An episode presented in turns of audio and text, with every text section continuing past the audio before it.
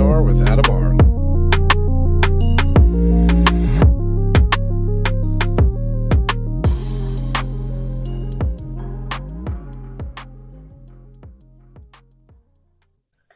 Welcome to 3PNR. I'm your host, Adamar, and joining me again for this episode is Jean-Pierre Giagnoli. How you doing, Jean? I'm doing pretty well. Thanks for having me again. Glad to have you. Glad to have you. How's things going in the acting world?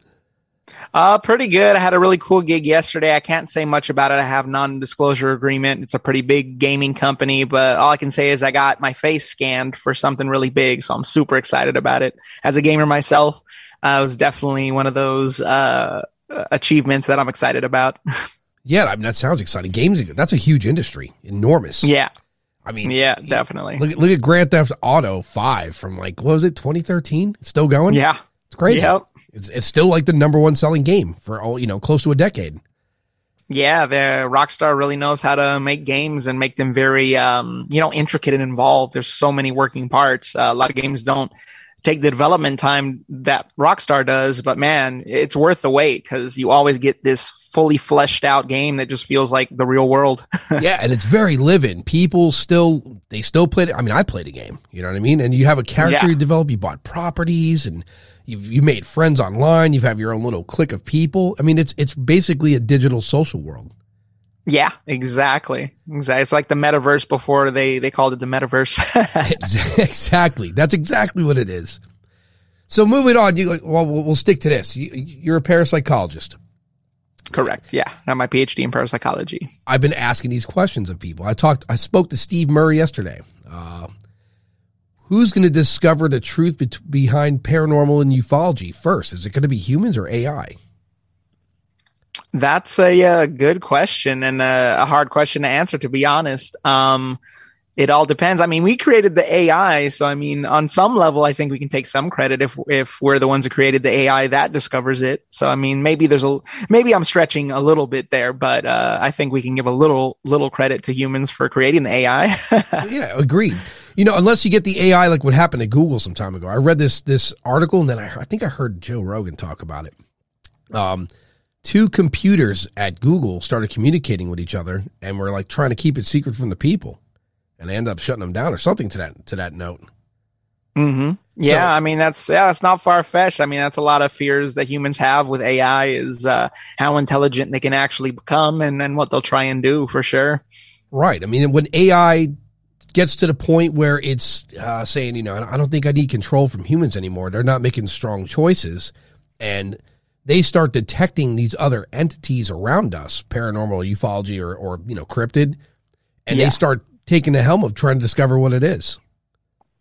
Yeah, I mean that, and I think that's a really interesting um, idea and concept uh, because it's true. I mean, uh, you know, as human beings, we like to uh, act like we're the most intelligent beings and we have so much to offer. But I think um, we're very um, like tunnel vision with how we view ourselves and don't accept the idea that there could be smarter beings out there and and more intelligent or more advanced um so uh, if there are i'm sure that some sort of ai that was intelligent enough to look around and maybe find ways outside of you know our human senses to see these things that that they possibly could Right. An example would be that uh, a lot of the paranormal investigators use that Kinect from the Xbox, right, or something like it.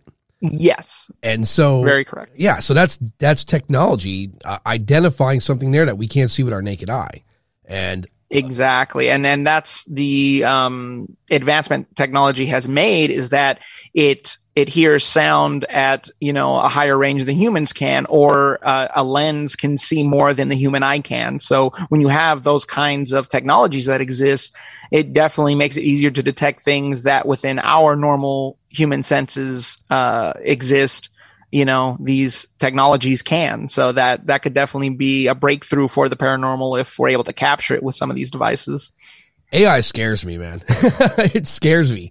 Um, I and uh, we're dependent on it, all of us, right? Like even oh yeah like I got to tell you, I, I wear a, a Garmin Venue 2 uh, smartwatch, and it you know tells me my heart rate, tells me my steps I'm getting, my calorie burns, my sleep. I become pretty freaking dependent on this watch for a lot of shit, and I didn't realize it. right? yeah. and it scares me that every day I wake up, it's the same routine. I, I, unbeknownst to me, I'm looking at my sleep. I'm looking at my, you know, did I did I get enough steps in yesterday? What's my calories like? And then that is making me interact on my phone more, and that it, it bugged me out. I was like, holy! I mean, I'm really dependent on this. It's crazy. Yeah, and there's there's a lot of people that are like, I know, yeah, my dad, uh, who's going to be 81 uh, this uh, this week, actually, he is he listens to this one guy, and I mean, he is terrified of AI, acting like it's going to you know destroy us all and take over and, and make us do things. And I was like, yeah, I mean, we're kind of already there on a very simple level of that with algorithms and AI working as far as the internet goes, and a lot of advertisements right. and all that. So, I mean, I don't know if we'll see that particular scenario anytime soon. I mean, it definitely is realistic to think it may happen one day, depending how intelligent and smart this AI can become. Uh, but I, I, personally grew up with, uh, I, I, grew up in both, you know, I grew up with technology and also without. I was, I was one of those kids who actually played outside growing up right. with friends and, you know, the streetlights came on. That's when you went home. So, um, I have the benefit of having those real life experiences and not being stuck like a lot of the kids I see nowadays who are just on their tablets and their games like 24 hours a day and they don't go out much. Um, so I definitely think it's it's going to be the the younger generations that are going to be more susceptible to to the AI and technology because they're so dependent and addicted to it and right. they can't step away. I mean, um, I'll give you an example of something uh, a friend tried to do. This was years ago. It's probably 2000. I want to say maybe 13. Um, I went to a um, a big uh, Comic Con convention in LA, and uh, one of our good friends who works with um, social media outlets and it's, it's called Temple of Geek and they, you know, they do a bunch of nerd culture stuff. They take pictures and go to these events and all that. And he challenged me and my wife to take as many pictures as we could and like post. And I mean, I lasted about an hour because I'm a man who loves experience. I want to be there and take it in and feel it and, and hear stuff and see stuff. So I feel like I, a phone or doing that distracts me from it. So I'm very much anti technology. It, my friends had to fight me to get on MySpace when that became the new big thing. And honestly, one of the only reasons I did was because that was kind of like the only way to communicate with a lot of people. And also as an artist, a comedian, a rapper, and all the stuff that I do, it was great for networking.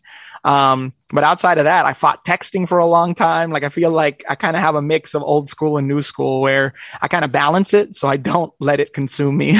yeah, I agree. You know, I mean, I read some years ago, I read a study that our attention spans and our IQs are declining because of 30 second, you know, increments of entertainment. Mm-hmm. And so when I heard that, uh, I just stopped watching 30 second videos. I mean, if it's not a documentary or something that's, even if it's comedy in greater lengths of period of time, so to sustain focus. And I don't want yes. my face buried in a phone all day. And we're a lot the same. I, I would go out, like my cousins, and my like other relatives, they would sit home, they play video games. I'd be out. I want to do something. I want to touch something. I want to. I want to get in trouble. That was what always been my attitude. I want to explore. I'm an exploring kind of person. Yeah, same here. I think AI. I think if AI is going to become a problem, I think it's going to become a former uh, superpower, if they ever collapse, they're just in the moment of being upset about it or whatever the might lead to it. Maybe they just let it loose. They're like, you know, whatever, man. You know, this is we're going to collapse anyway. Let's just hit the go button on this thing, see what happens. And people have this con- this misconception that AI is going to do what like Terminator did. They're going to build robots or like the Matrix. They're going to. It's not going to do any of that shit. It's going to be mm-hmm. very pragmatic. It's going to release a virus that's going to end us all. Oh yeah, yeah, definitely. And I mean, uh, I would even look at something like um, Avengers: Age of Ultron, where right. Ultron was like, "Oh, human beings are a disease on this planet. We need to get rid of them." And yeah, like you said, it won't be necessarily to build a bunch of robots and like take over, but I feel like it'll definitely be like, "Yeah, they're more of a, a hindrance to existence than they are, you know, adding or benefiting to it." So. Yeah, I should probably get rid of them, you know. yeah, I mean, exactly. If you're talking about an intelligence that studied us, and it could tailor something to make us specifically sick. Humanity, mm-hmm. animals will live. I mean, if it's going to be practical. If it, so that's what worries me about AI. It's not so much yeah. that there'd be this war. We just won't see it coming.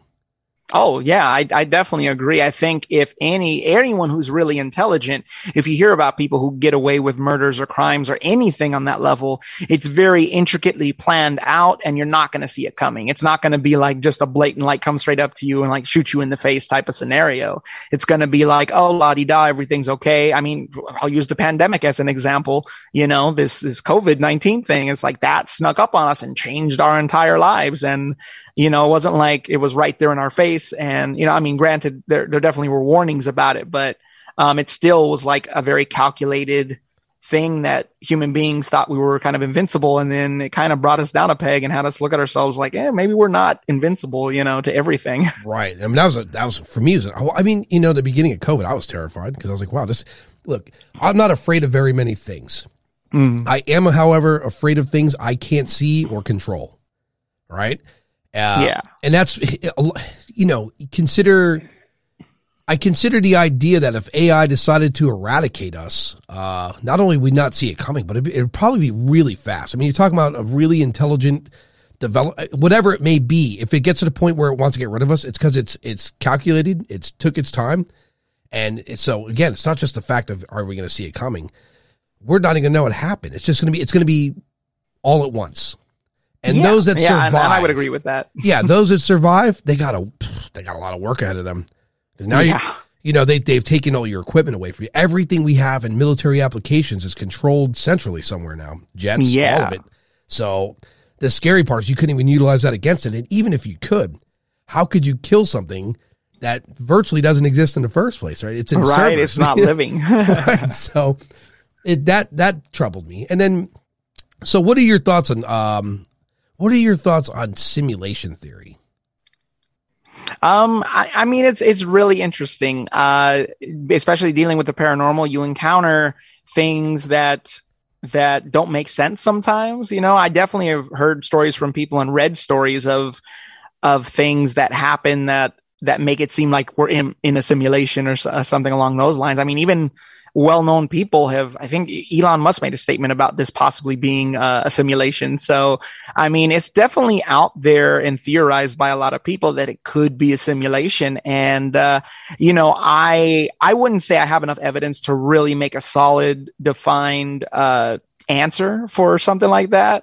But being in the realm of the paranormal you can't uh, discount anything because the paranormal is unknown for a reason. So I think the reality is that it, anything's possible, you know, and that's kind of how I view things. So it's, it, is it a possibility? Uh, I think it's very real that it could be a possibility.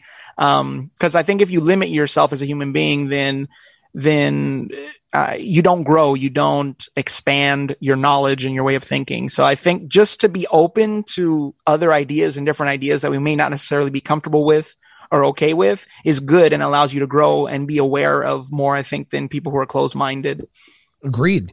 I had time to think about that because I have a friend of mine. He uh he subscribes to everything. You know what I mean? Like, out oh, the world's flat. You know, he's one of those guys. So okay, I hang out with him in the pool hall, and sometimes he'll say something. He, even as crazy as he might come off, sometimes he'll say something that'll cause me to think. I'll take pause. Like, wait a minute. So I started thinking to myself, um, if you look at how we are, the construct of, of our biology, the mm-hmm. only thing that makes us self aware and conscious is the energy in our brain. Not even the brain itself. The brain is a housing unit for the energy and the data, right? Yes. And so when you think about that, you start getting into the idea of our we're just avatars. And the and so the energy that is in our our, our soul uh, or consciousness is one and the same. You start considering that and thinking, well, we're definitely being downloaded to this body and so mm-hmm. when we perish from here, we're either we're probably back uploaded to a source, right? Where the data is, right? Yeah. And when you say when I say things like that out loud and thinking about it, it puts things in perspective for me, meaning what we call paranormal here like ghosts, that's just residual energy that didn't go back back to a source. Yeah. Yeah, definitely. And I would say that's a, a good way to describe it. I kind of feel the same way. Um, especially like if you look at an example of feeling loss, you know, I've, I've lost a lot in the last year of my life, a lot of my family and stuff. And, and I've had weird experiences, you know, not, none of them negative. Thankfully, it's all been positive stuff, but, um, I think that's a great way to say it. Like, you know, we're downloaded here and then we go back to the source afterwards. I mean, um, I've met multiple people and know multiple people who describe past lives. I have memories of things and that have popped up that I shouldn't know right. about certain places that I never been, at least in this lifetime, but I knew things. So, I mean, those kind of experiences make you sit back and think and go, like, did I come here before? Did I astral project that on my body? Did I live a different life before? And maybe I was in this area before, you know, like when right. we, when we re-download and come back, what if we, we aren't too skewed far off from our last life and there's like things that connect from that past life. It's you true. know what I mean? And that's why we recognize them. There's a, I mean, there's a couple parts to that too. Um, one being, I, and I've I've said this a lot, and the more I think about it, like when you send information with fiber optic cables, for instance, you're sending data in the form of energy and number, you know, uh, zeros and ones, etc., and then it gets mm. somewhere else, and it's constructed and re, or I'm sorry, reconstructed so you could view it. And when you perish, when you get a reset, and you, you go back to the source, and, and then you're brought back here sometimes that energy that's refreshed or not, that some of that data is still attached. And I think that's yes. how you explain away previous lives because you're re- basically recycling.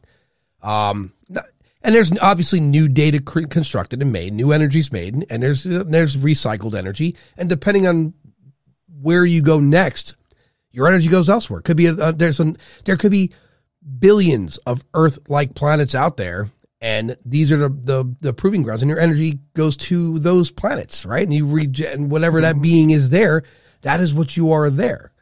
Uh, it's it's it's such a big thing to think about. You know how small i felt john? When I, when I started thinking like learning more about the universe and the idea that there's a we're in a bubble of a universe and there's other universe bubbles my head almost exploded. It's it's a lot. No it really is. And uh, i think it's also a beautiful thing at the same time because it grounds you a little more and puts a better perspective on you on what life is. So I think thinking on those big picture scenarios or lives is uh, is impactful to you and, and kind of grounds you a little more too and lets you appreciate stuff. Agreed. Uh, I I have relatives that are you know they're they're Christian in nature, and I I want people to understand I'm not attacking religion. I know it sounds like I am. I because I, mm-hmm. I, I just have this problem with with um, people reading literature, and just that's it for them. That's the end all. And I don't think that's the way it was supposed to be. I think man did does what man does. We take something, we hear it, we expand on it. Uh, in some cases, we fabricate a little bit to see fit our own. Uh, but ultimately, I think I think religion's a positive thing, right? Keep, you know, but it's it's just till you know the wrong person gets at the head of it and uses it for self-serving purposes. Yeah, no, that I think that is the perfect way to describe it. And that's how I describe it to a lot of people. Um, human beings, I think one of the bigger flaws we have as humans is um, we have this need for control. A lot of the time it's because we lack control in our own lives. So we try to control other people, and that gives us, I think, safety and security. And um, religion, I think, is seen by some of these controlling people as the perfect avenue to exert that control. So they're like, oh, great. You know, there's this place and we tell them all this stuff and they listen and they act better and they behave and they follow the rules. And I like that control and to be part of that and to, to mold it and shape it and even add stuff that benefits maybe whether it be the religion itself or, or a certain group. Um, it definitely is, is a good way to look at it because that's just how human beings are in general i think you know and not yeah. everybody is has a lust for control or power but a lot of i think mentality of some people in power uh, lust for that and they're like i need control and again i would say it's more of a psychological phenomenon where they probably lack control somewhere else in their life or they don't accept that life itself is chaos it's not controlled at all in any right. way. And I think to feel better about life, they have to have some sort of control because reality, life is chaos. And if you can accept that you don't control things, life becomes a lot easier. Agreed. And you know, the scary part of it too, man, is um these I know these people. I'm related to some of them, and I say this a lot. Uh, and it's hard for me to, to understand them, but they their belief system is uh, God made here, and that's it. There's nothing else. Mm-hmm. And, and even if aliens came here, I say this a lot too. But even if aliens came here, they'd be like, "Well, that's that's the enemy. That's it's it's the devil. That's their that's their de facto. That's like a de facto yes. thing to go to." All and, the time. And it scares me, you know, when people think like that because that's cult like, you know? Um, no, it really is. It, it really is. Again, it goes to that one way of thinking where there's nothing else. And when you get comfortable and complacent in those mindsets, um, I think we don't grow as a species. We don't grow as, you know, the human race because it's like, oh, well, everything is like this and that's it. And sadly, it trickles into our individual lives too, because if you believe that everything else is controlled, then you accept that you're controlled and you have no power. And then you give up on dreams or other things you want to pursue because you think that there's no hope and no chance because everything's controlled. Right. You know, it's in the other. I, I hear this from people a lot, like, well, the, you know, the Bible gives us the balance, and you know, people don't do wrong. If you have to read words in a book to know killing someone else is wrong, should probably be evaluated. you know I mean? A hundred percent, I agree. Like, um, you know, someone like me who's been through abuse, um, and a lot of different things. Uh, I always tell people this all the time. Like, I, I don't wish on my worst enemy the things I went through in life. Yeah. Because I don't want to see suffering. I, I know what suffering is, and I don't want to be there, and I don't want others to be there. Religion didn't tell me that. That's something that through experience, through life, that I wanted to achieve for myself. And again, yeah, if you need someone telling you you need to be good, are you really good? Sounds like you're really bad in the first place. You need someone to tell you to be good. Right. And that that's that makes you in my opinion questionable as a as a being because you need someone else to tell you to be good. You can't see for yourself that like you said killing is wrong or mistreating people, stealing, hurting, whatever you do to hurt someone, I mean intentionally. Um is bad. Right. Yeah. So that for you and I, that makes sense. Right? And for a lot of people, that makes sense. But there's literally people out there. Well, there, and that's why it's good to have law enforcement and religion. Oh, I do. They both kind of have a, a similar purpose, right? You know, do wrong here, mm-hmm. go to hell. Do wrong there, go to prison. And yeah. so a lot of people don't steal or do horrible shit in those fears. It's a fear. It's, and that's again, when you get back to the beginning of what I think religion came from is like, we got a lot of people and they're stealing, shooting, killing. We we need the, the authority of something greater that they can't perceive. So this way, it'll give them the fear of whatever it's going to be to not do these horrible things. And I, mm-hmm. that's and then unfortunately, as time passes, you get very charismatic leaders who find this this uh, I'm not going to name names. One of these guys on TV who flies around in jets, has mansions, Lamborghinis, and Ferraris, mm-hmm. and I'm positive God didn't say that's what He wanted for him. You know what I mean? Oh, completely, 100%. I mean, you know, you just look at the world itself and how much suffering there is, starving children, uh, bad situations, and where are these mega churches that make millions? You know, right. they're not paying taxes and they're flying in jets and have fancy cars, but how come there's still children starving? I mean, life is sacred. That's what these people say, but you look around and life doesn't seem very sacred at all. No, not at all. Especially when you're in the middle of Italy and you're in a marble slash finest materials and woods from all over the world with archives and your robes are made of some beautiful silk. You're wearing gold chains and hats that are custom made. And there's mm-hmm. children in your country that are not eating that night. Yep. Scares me. you know? Yeah. Yeah. It, it really is mind boggling. And I think those are the reasons. I think what I was telling a friend today actually was intelligence allows you to see these things for what they are rather than what you're told they are. When you can recognize that there's suffering still in the world and the people who should be potentially helping these these tragedies from happening um they aren't. And it's like that's where my belief goes out the window because how can I have faith when uh, this is what's happening and someone's allowing this to happen. Um, again, my example would be I've been through horrible things, but I still don't want to see people suffer. Um, and not everyone thinks that way. So it makes you question because if you look at what love is defined as and what actually is, like people throw that word around like it's nothing a lot. And they act like that that's protection from consequences from bad behaviors, right? But they'll say, I love you. Like my grandma would abuse me and say, I love you afterwards. Hard for me to believe that when you savagely beat me, you know? Um, and so in those situations, you have to really think like, you know, what is it really all about? Right. Um, you know, yeah, it makes I, you question things and throw it out the window. Like if someone's all loving, they wouldn't allow this kind of thing because love, love makes you do crazy things. And, and some of the crazy things when you care for someone are usually with true love. Um, I would even say even, uh, using a, a modern example would be like, the Johnny Depp versus Amber Heard trial. Oh wow! Like yeah. just just the the juxtaposition of both of them and their behaviors and manners and what they've both been through and what they've both done. Um, you just hear those stories. Like I feel like Johnny Depp, especially being a victim of abuse in the home from his mother too, like I think on some level, regardless, I, I, can't defend him completely because I wasn't there. And I know that drugs and alcohol can turn you into a different person.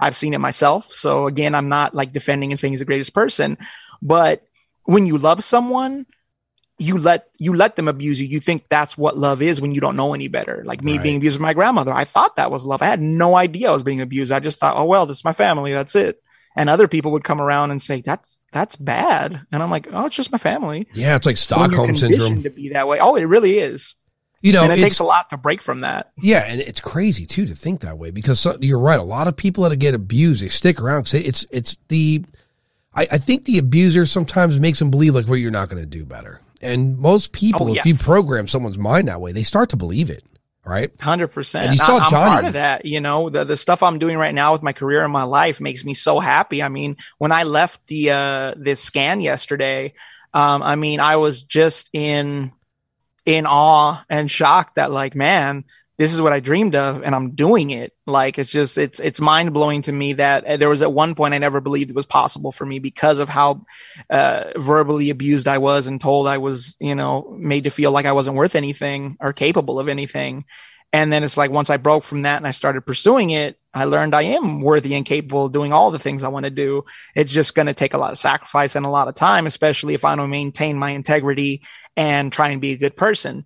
So yeah, I mean, and you know, you keep your you're you're a busy guy, man. You ta- you tackle a lot, and it's a good thing because if you stay positively productive, you'll have positive outcomes always.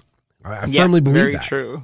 And you know, as far as falling in love, um, I I tend to want to fall in, a, in agreement. I think that's because love's a funny word, right? Like you, yeah. Like if uh, an example would be, a lot of people do this. I know them personally. I've seen it in life people like, oh, I love you, and then like six months later, I don't know, I hate that person. Yeah. That's that's just the the people living in that moment. Fall in agreement because if you fall in agreement, means you you have you have like a, a like mind and you agree on things, mm-hmm. and that's more powerful than a feeling you had for the first six months of someone. You know, that's a long term agreement. You know, yeah, definitely. And I think too, it's it's our perception of what love is and love means too. So right. again, people throw it around. It's become a word that doesn't carry weight anymore. It's something that's used to sometimes manipulate and control people and to fool people into a false sense of security. Um, so yeah, you know, fall in agreement sounds like a great uh, option if you if you don't really understand what the word love means. Right. Uh, I think if you really understood the weight the word love carried, then your behavior would be different because I really believe your word is your bond. And if you say you love someone, love does mean that you have to deal with a lot too. Yeah. And I think a lot of people don't realize that when you say that, it's it's it's really like like an oath you're taking and a challenge you're going to have to face um, rather than just oh i say it because I, I have this feeling it's more like no there's something greater here than just the word i said but it comes with a lot attached to it and i think that's why the word love doesn't carry a lot of weight because people say it as an excuse for other behaviors. At least that's what I've seen from a lot of people. I agree with you. I too. I, I mean, I do. So I mean, like, so there's we started with religion. We'll move over to politics, and I don't really deal in politics other than I started learning more about who's overlooking the problems here in America. Mm-hmm. And here in America, we have a lot of hungry people. I think I think the number is north of 700,000 of people that are starving, which I, I mm. feel like it's bigger than that. That's just what I'm looking online. Yeah. So when you hear that, same for the, the these these churches or these uh, you know, multi-million dollar built churches, there are literally people out there that are trying to solve the problem for hunger and they're getting paid six figures.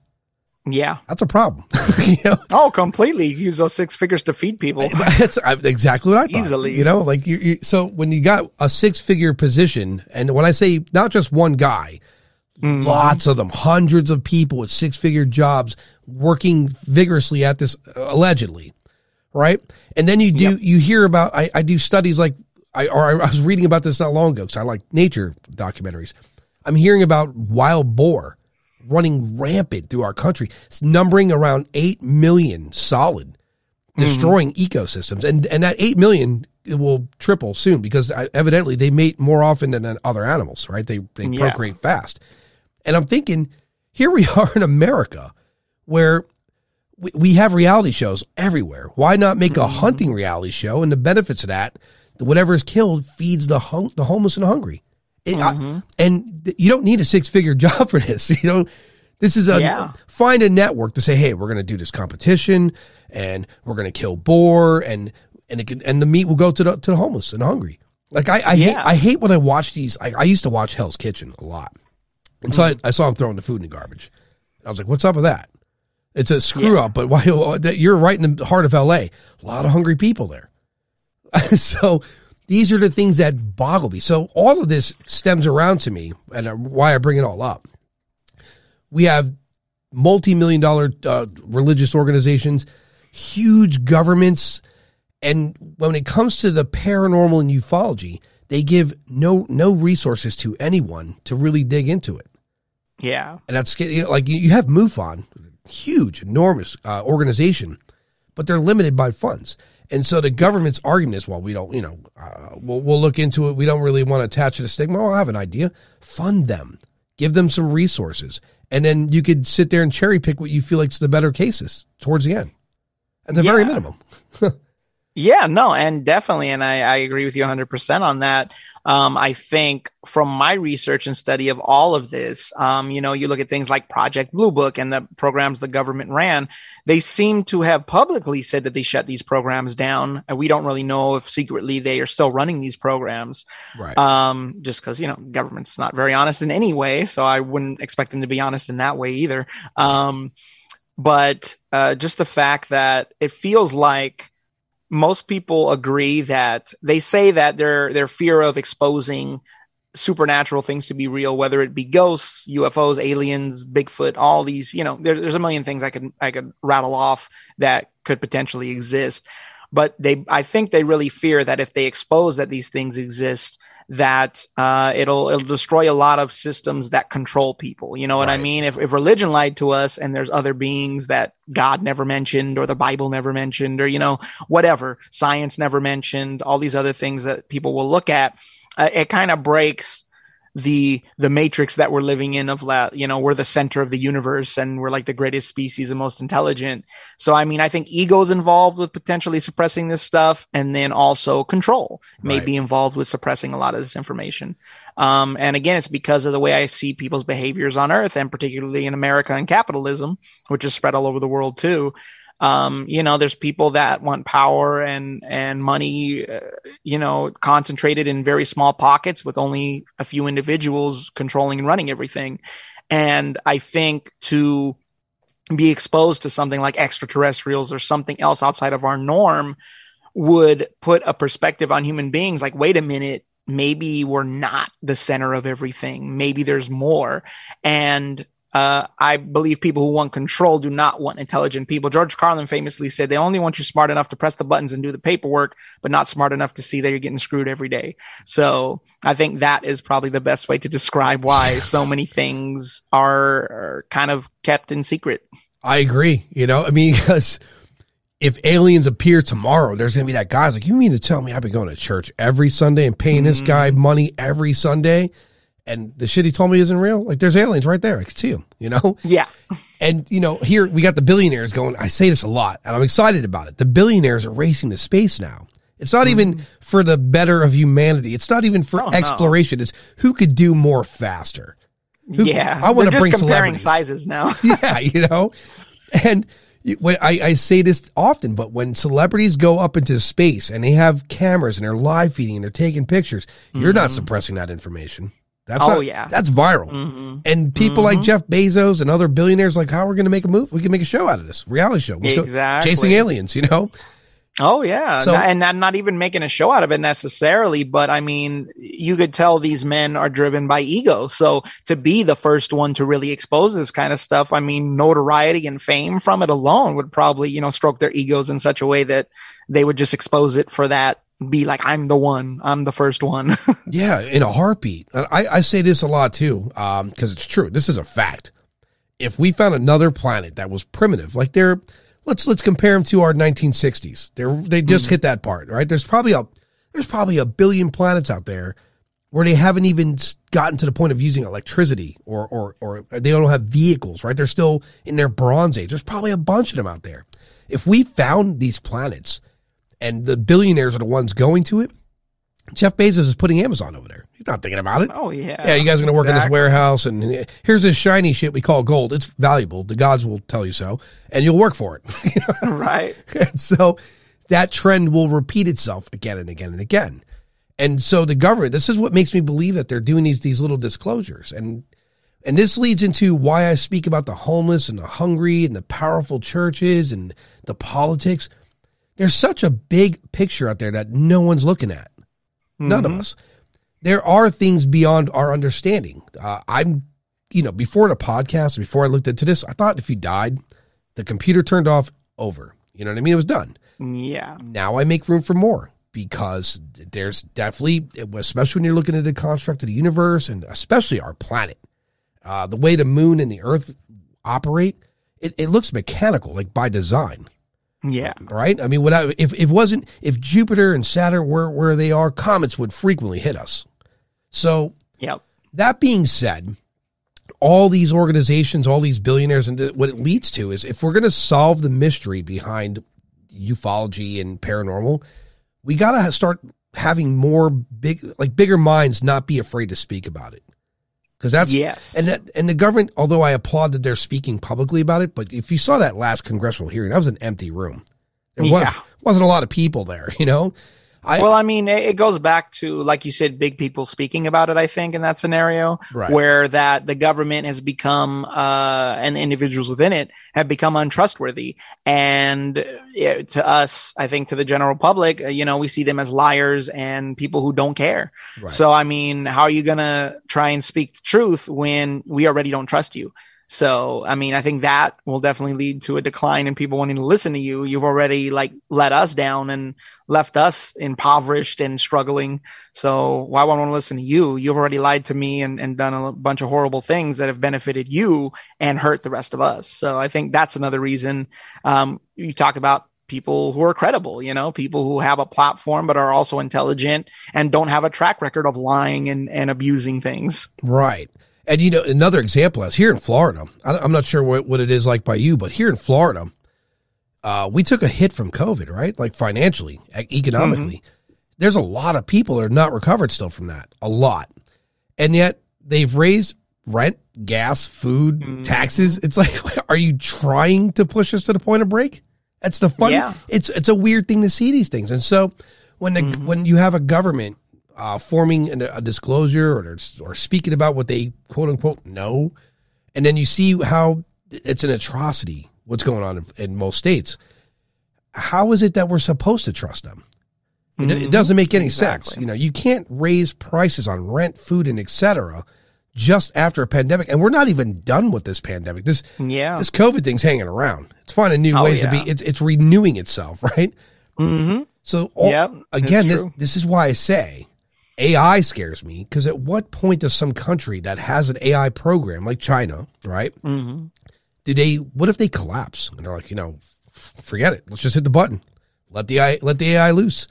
Mm-hmm. And that I don't know if it examines us and it examines what's you know if it, if AI examines things by the numbers, we're in trouble because they're going to look at oh, us as yeah. a real problem. You know, yeah, and and it's weird. I have a, a, a, newfound philosophy of life, so I mean, I totally get all that, but I also understand that we are the virus to to the planet Earth, and not necessarily to Earth, but to ourselves. Yeah. Um. So I wouldn't blame an AI for looking at us and saying, "Wow, this is awful. Like, let's get rid of this." Um. And then also just just the idea that I'm very accepting of things that I can't control or out of my hands. I don't understand a lot about AI. I know the basics. I know what's going on with it and, you know, little things here and there.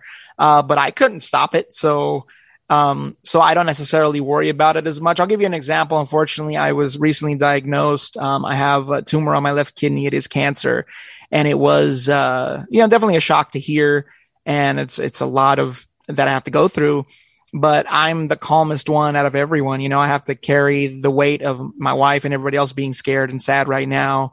And, you know, I'm comforting them while they're comforting me, but I'm just staying positive, living my life and hoping that everything will work out for the best because I realize I can't control that. It's not like cutting off my abusive family and saying, like, go away. Um, so I think it's the same thing when I encounter things like AI and the potential for a future being kind of doom and gloom in some ways is that, well, how much control do I have in that situation? Right. If I don't have a lot, then I don't necessarily fear it.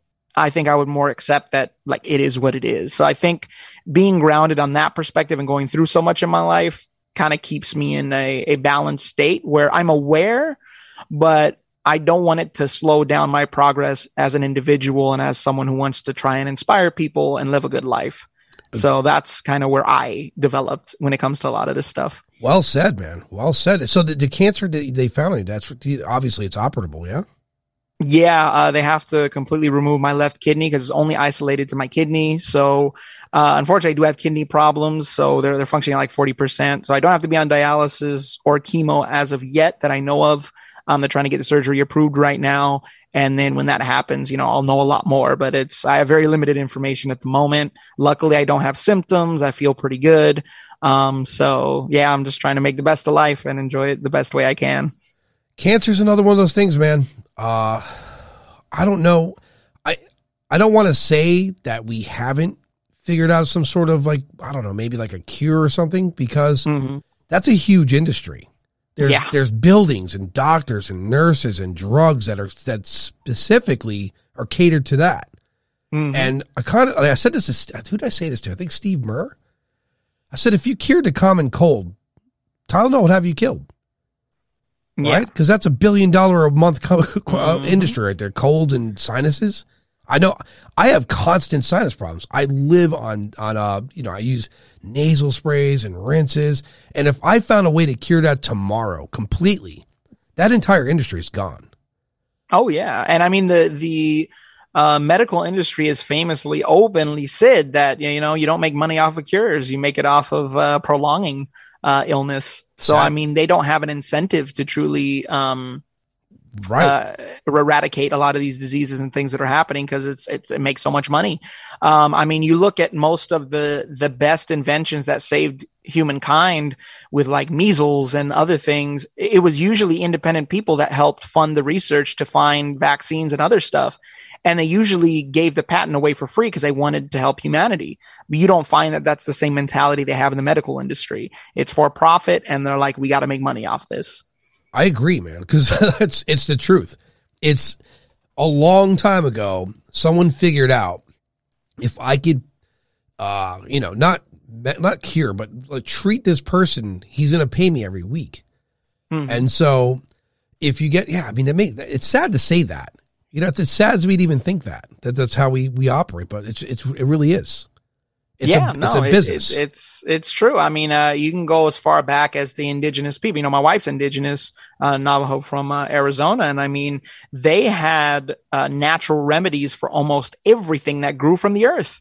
Yeah. And when you know things became modernized, you know these these medical companies came out and they synthesized all of their their cures and treatments and just you know made it profitable rather than for helping people. And I mean, these are stories I heard directly from indigenous people. So, um, you know, you hear from the oral histories of what actually happened. And I mean, they would just, you could grow it. They just grew it themselves and they took care of the tribe, took, took care of their people. And they weren't bothered. They didn't have to, you know, if somebody was disabled, they didn't have to pay money or, or fight to live. Like the tribe came together and took care of those people just as you should take care of a human who needs help. So, but unfortunately, we we changed all of that, and modern capitalist society is about you know making those profits over everything. Well, I don't think this thing gets the best of you. You don't. I. You don't strike me as uh, well. I guess it's going to happen type. Right. I, I th- yeah, definitely not. I mean, again, I, I made a promise to myself years ago when I quit my day job and decided to pursue my career um, you know, because I used to suffer from severe depression suicidal thoughts, and when I was really getting abused savagely from my family, and when I broke from it, I promised myself I would never go back into that mindset. And I've been able to keep it so far, even through some of the worst news I've gotten. Um, I bounced back pretty quick and I just take life one day at a time. You know, uh, I'm I'm a firm believer in I don't believe in coincidences, and I truly believe everything happens for a reason. If it happens, it happens for a reason. It's to learn from it. It's to gain something from it. It's to to grow and and you know change things. So so I think when you when I look at it that way, it makes uh, things a lot easier to swallow when they're presented to me. A lot of people that have that optimistic point of view and and they have that that persistence in them and they they view everything from an optimistic perspective find a lot of success. Uh, even like what you're saying, uh, everything you know happens for a reason. Uh, I gotta think. It sounds like a pro. That that's one of the things to say. Well, maybe this could be a simulation because how are these people with these very optimistic points of views and perspectives? They they just they rise to the top, and it's like maybe you're changing the programming in the system, right? You've altered Yeah. the matrix to your your your fitting and it kind of explains away even like the ufology and the paranormal thing some people could perceive it others cannot see it um, again everyone's brain is kind of built the same but some people have different software right so that Yeah. being said it, it feels like there could be a, a program a construct that we're living in right Yeah, definitely. And I mean, uh, the, uh, another way to look at it too, if, if there is something uh, to the simulation theory, is that if everyone else around you is part of it, and human beings in general, whether in the simulation or not, we tend to like to be part of the group, to be accepted, to be liked, to be social. And you look at most people, and most people are run of the mill people. They have very simple goals. They have things they want to do. They want to have a house, kids, a family, a car. And then there's other people who want more. Uh, how do you describe those types of people? For me, I've always wanted more. Um, I am an artist at heart. It's who I am. It's what makes me feel alive. It make it. It's it's who I am. To to create, to create music, to to do a performance that touches someone, uh, or makes someone laugh, or a joke that makes someone laugh. All these things they mean a lot to me. And I honestly, I I honestly despise and hate money and I don't care about fame. Those are not the reasons that I do what I do. I truly love what I do. And if you you see the money I make on a lot of these smaller jobs, you would know it's true because I'm not over here like, oh, I need a million dollars. I'm like, I'm just trying to to you know make ends meet Right. and be happy with what I do. And when I quit my regular day job to pursue this, it really taught me a valuable lesson that a paycheck cannot bring you happiness at all. Right I was the worst when I had a job with benefits and I steady work hours and everything. And then I'm here in uh, basically a freelance actor, you know, and everything else I do. And life has never been more exciting. I get to do cool, random things all the time that I would never be able to do at just a mundane nine to five job. So, um, you know, that's that's me. yeah no shot i get excited. You know i worked in radiology for some years um, i quickly discovered working in the medical setting is not for me hmm it's just it was depressing more than it was anything else. Uh, Yeah. because you see no one listen no one's going to hospital to, for a vacation you know what i mean? Yeah. especially when you worked in uh, the emergency room at nighttime for radiology and it's, you saw just the worst case scenarios always and so it's yeah that's definitely not for me. Uh, so i know what you mean. Uh, if you're doing something you love you're not working you know you're, you're exactly. I said it when I got to the, you know, my, my job yesterday. It's like, how you doing? I'm doing good. You know, when you're doing what you love, it doesn't feel like work. And he's like, that's true. You know, and that energy is infectious. Uh, when no matter what you do, if you carry that mentality, every time I work on a set or do something, uh, for my career, I literally, and it's, I, I said it's ironic because, you know, my own family put me down and, and drug me to the bottom of, of my self esteem and confidence. But I go to Hollywood, a supposedly very toxic place that's horrible. And I'm constantly getting built up by these people. Oh man, you're so great. We love everything you do. You know, oh, you're so professional. And it's like, I'm literally constantly being uh, built up. And I'm just like, I guess I'm, um, maybe I'm in a different part of the industry because I'm not having like a horrible experience. I mean, is it all great and flowers and awesome? I mean, not every time, but I love it so much you can overlook the small things and enjoy what you actually have. yeah at some point you're getting paid to, to smile and that's a good that's a great thing and it's Oh, it's yeah. actually really important for I, I think maybe hollywood's figured it out um even like in the podcast world I, I speak to other people in podcasts i'll have them on the show it's not about mine being better or doing better it's it's building that network and referring and speaking to people like uh if because if you don't do it, like uh, J- John Curley has a, a, a paranormal uh, podcast he does, and I'm gonna have him back on again. We talk. I'm gonna be starting chats with him. I'll promote. I mean, you're supposed to do that and build people up. Yes, uh, I've taken some criticism on this podcast from people, And it's it's a good thing because and I told the guy, look, you know what, I appreciate what you said. I'm going to work on it. And in return, he's like, well, I appreciate you saying that. You, you know, that was you know no ego involved because Yeah. that's how we learn. You know, and you need people to build up. A lot of there's too much negativity out there. You know what I mean? It's- Oh, there completely is. And I mean, I was telling a friend today actually that it's great to have a circle of people that hold you accountable. You know what I mean? It's not it's not a good thing to have a bunch of yes men around you because you don't grow, you don't get challenged. Um, my wife has called me out plenty of times on a lot of the stuff I'm doing. It wasn't necessarily bad, but it gave me a great perspective. It may have hurt to hear that kind of truth and someone be so blunt and bold about certain things. But at the end of the day, I respect her for being honest with me and telling me something about myself that I may have not noticed. I'm like, okay, I need to work on that. Yeah, And else- I love having that kind of challenge rather than like, oh, you're so good looking, you're so talented, you're this and that. Cause a lot of people who I meet and don't know me that well, that's what, that's how they start out. And they're like, oh, you're going to make it. You're great, this and that. And I feel like I always joke with people. I'm like, if I make it big, you know, and, and my wife, you know, I go to my wife and be like, oh, babe, you know, it's so great. Everybody thinks I'm awesome. And uh, like, you ain't nothing. Calm down. You're not, you're not that great. Uh, you know, I like, I, I'm excited to actually hear that because I feel like it keeps you grounded to not have such an ego about yourself. yeah, I agree. Like, listen, if you race cars and someone doesn't critique your car, you're not going to build it well enough to win a race. hmm You have to have that. I mean, I've had people like that in my life too. Like, hey man, know, you're doing great. You're doing th- this is great. That's great. Like that. Stop.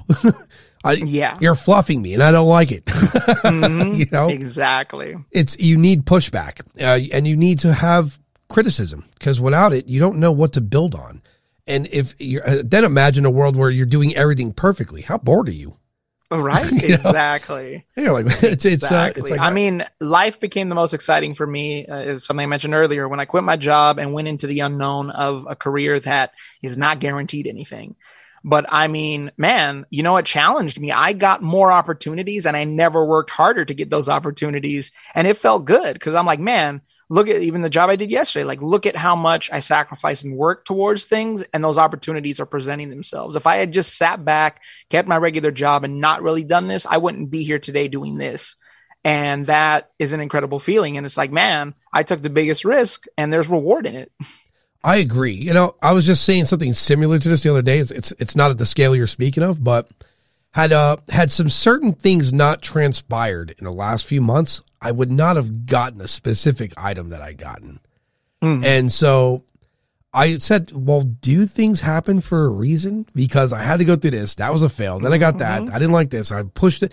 And it all led to I, I received something that works best for me. And when I say receive, so I got a pool cue I really like uh, for my friend Kaylin. And if I didn't stress myself out on certain other pool cues and go through different ones and try different things and didn't have this conversation with her, it, she would never have done that. It would it would never have been a subject for her to even consider purchasing as a gift. Right? So perhaps you're right. Things happen for a reason because if they don't, again, you don't you wouldn't receive that item had it not been a subject to start with. If you didn't go through all the trial and tribulation of the other shit. Yeah, no, exactly. I completely agree. I mean, one of the biggest things and words I use of who I want to be as a person is I, I love to inspire others. And that's always been something that I wanted to do because I know what it's like to feel uninspired. So I want to be someone who's the opposite and inspires people. And then when I started opening up about my abuse, it inspired a lot of people, especially being a man who was abused by a woman, opening up about that kind of stuff. So the Johnny Depp trial, I had a connection to it. It felt like a win for people who didn't believe me when I was trying to tell them I was being abused by a woman. So it, it definitely is something that touched me personally because I experienced that. Um, but uh, the the whole idea is just that it, I can inspire people through all the bad stuff I went through, and that I'm still pushing myself, going past that. You know, hopefully I get past this what I'm going through now and all the challenges and then that'll just make me more inspiring to other people and and that's what I wanted to be. So again, if everything happens for a reason, that makes a lot of sense why I would go through some of the worst stuff because then that'll make me even more inspiring to others. So I think that's a positive thing. I agree. I, I think. Look, I think you beat this thing, man. I personally think you do. Uh, you you example everything about you know pushing forward. Right, you're a forward person. You know, some people. You're right. The, the way some people are impacted by things, or it, it, that negative mindset can be damaging. And it is. I used to I used to be that, so I understand it completely. yeah, yeah, and even like the, the abuse, like well, abuse of a woman, like Johnny Depp, when all through this thing I was watching with him, this trial, his uh he displayed the uh the victims uh, naturally. I mean, you can see he's Yes. not. It's not an act. He didn't want to make eye contact. He was very Mm-hmm. uncomfortable when she was speaking. You know what I mean? mm-hmm. And it's, and Yep. I think people have this misconception, like, oh, well, she didn't beat on him. The psychological abuse is the most powerful because it's is. it's everlasting. A bruise will heal, a bone will heal. Mm-hmm. Psychological damage, pretty permanent thing. You have to actually go find specialists to help deal with it. Yes, Completely and and to just add another note to that, if he truly loved her in any way, the the kind of psychological damage and emotional damage is 10 times worse Yeah. because he was invested and he believed that there was something good there when there really wasn't. And that does a lot more damage because you're you're giving yourself when you when you truly say or believe you love someone you're you're giving yourself to that person. And unfortunately sometimes they don't protect your heart when you hand it to them and they do more damage. So and again you just add that on top of it and that makes it 10 times worse of of you know uh, the trauma that's going to exist afterwards Yeah, she had no empathy either, man. You can see her her emotion. Oh, yeah. You can see that was. She- I mean she straight up said oh like i wasn't snickering and laughing i mean there's like 10 minutes of video of you snickering and laughing the entire time like Yeah. what do you how can you be so bold as to make lies to the public when it's all being recorded and presented very clearly to everyone like that that takes someone of a narcissist and ego that has to be at max capacity Yeah, especially I think the scariest part is I was watching uh, a part of it. I think she was doodling. I'm pretty sure she was doodling on some paper, right? Um, I, I know one of the biggest things I saw, and I didn't watch the whole trial, about bits and pieces because it actually was very triggering when the trial first started. I tried watching a little bit, and Yeah. unfortunately, because of my trauma, I was just like, "This is tough to watch. I'm gonna like not watch as much." Um, I know they caught her pretending to write. They zoomed in on camera, and she was like pretending to write on Oh. her paper. She never wrote anything. It was actually Johnny Depp that was doodling and giving like little pictures to his attorneys and stuff um, during the trial. Um, I don't know if she did. I know she gave little notes and stuff. I mean, it's possible she did. It's crazy. but I think the right? biggest one was that she was pretending to write, and that was kind of funny to see. Yeah, because that's what I kept seeing these little clips of her writing. I'm like, is she drawing in court as she's being accused of all these horrible things, like right. complete disregard for what she's being what's being alleged. You know, hmm scary. Yeah. So moving forward, Yes. where do you want to go career wise? What what is what are projects you're looking forward to getting into? Um, I mean, you know, I think obviously, like anybody trying to break into the acting world on a bigger scale is just to, you know, be involved with bigger projects for longer periods of time. Um, I booked a TV show this, oh, actually, it's a movie I found out today with Warner Brothers for the rest of the week. I'm really excited about it. It's like a 1950s uh, show, has a theme. Um, but as far as that goes, yeah, you know, just bigger media roles to really be able to show off my abilities as an actor.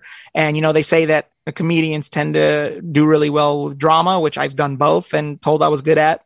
Um, so yeah, I mean, honestly, just bigger opportunities. Uh, my, my game plan for myself is I'm going to get a manager. That's my next step. I have a, a solid demo reel now, a good resume, um, you know, a lot of credits.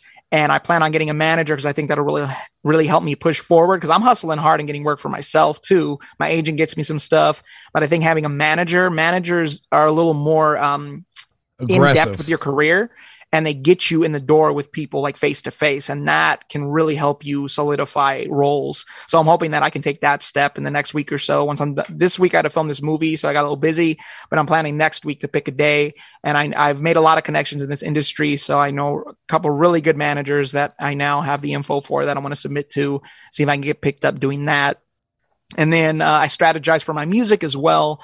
Uh, that I plan on uh, releasing a free album on my website for download. Uh, the catch is you have to enter your name and email. I'm trying to build a fan list and a master list so that way, whenever I release music or do shows or whatever, that I have a solid, uh, you know, list so I can set out my stuff and and and grow my my fan base for the music as well. So those are my two main goals right now uh, that I'm working towards. Yeah, and I'll I'll link that in description for uh, for people to find the music. Um, you know, voice acting, the video game industry.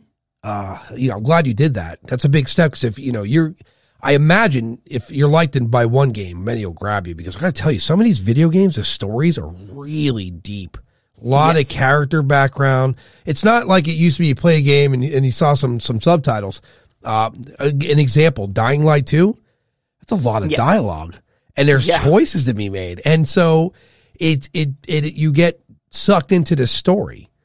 And so Definitely. that's going to be a big industry moving forward, especially with uh, VR getting bigger and, and Yep. the way we interact with games changing. Like, I, I think, I think that's a future thing, man. I really do. Oh, definitely. And I mean, you know, luckily I have that, uh, you know, I have a lot of skills when it comes to, uh, my talents, you know, outside of acting, I have my own home recording studio. I do voiceover work. I have a voiceover demo reel. Um, you know, having all access to all these things and these skills definitely helps me. I mean, and, and even though it's just a face scan I did yesterday, um, there's potential for it if they choose me for a main character that I might voice it. And they also look for people who speak other languages. I speak Italian as well. So that bumps me up on the list as somebody of, of interest as well. So I'm excited for other potentialities, uh, from what I did yesterday. So. I think something will come of that big time, man. That's that industry is so large. I, I didn't Oh, realize it like, is. those act the voice actors from uh, the GTA Five. They made they made millions and millions of dollars, man. Oh yeah. That game made billions of dollars. It's still making Mhm. money. You know, Yep. it's great. I mean, it's been almost been a decade. It's insanity. Yeah, no, it's true. I mean, and in another game they have, Red Dead Redemption 2 is a huge game that made billions of dollars. The voice actors, you know, became blew up uh, over it as well. And yeah, those are definitely opportunities you want to look at uh, for career wise, definitely, especially a big company like that. Yeah, that's immense, man. Before we close, uh, tell people where they could find anything for you, websites, and uh, and you know where they could find other projects you're working on, just so, so people could access you if they need to. Yeah, definitely. So uh, my main website I use, and it's for my music, but it has um, connections to everything, is www.mcpierre.com. That's the letter M, letter C, P I E R R E dot com. And uh, my free album uh, that I remastered, remixed, and did everything to is up there uh, for download. You just got to enter your name and email address, and it allows you to download the songs. Um, so that's kind of my uh, main focus right now as far as that goes. Uh, everything else, Instagram is at talented. It's talented with an extra ed at the end. Uh, I post a lot of stuff on there, what I'm doing, uh, projects, uh, movies, TV shows, all the stuff I've worked on. So you'll definitely uh, find all my stuff on there as well. Jean, it's always a pleasure talking to you, and I'm going to have you on again. That I know because God knows you're going to be working on a lot of projects. Maybe one day I'll play a game and you'll be the you know you're the guy, you're the protagonist. Yeah, that's that's what I'm looking forward to. That'd be amazing. I'm a gamer, so it's definitely something I'm excited about. yeah, that's immortality at a great rate. yeah, exactly. All right, John, I'm going to talk to John and post. Anyone listening, I'm going to say good night, good day, good evening, whatever it is you're going on for you, and we'll talk to you again.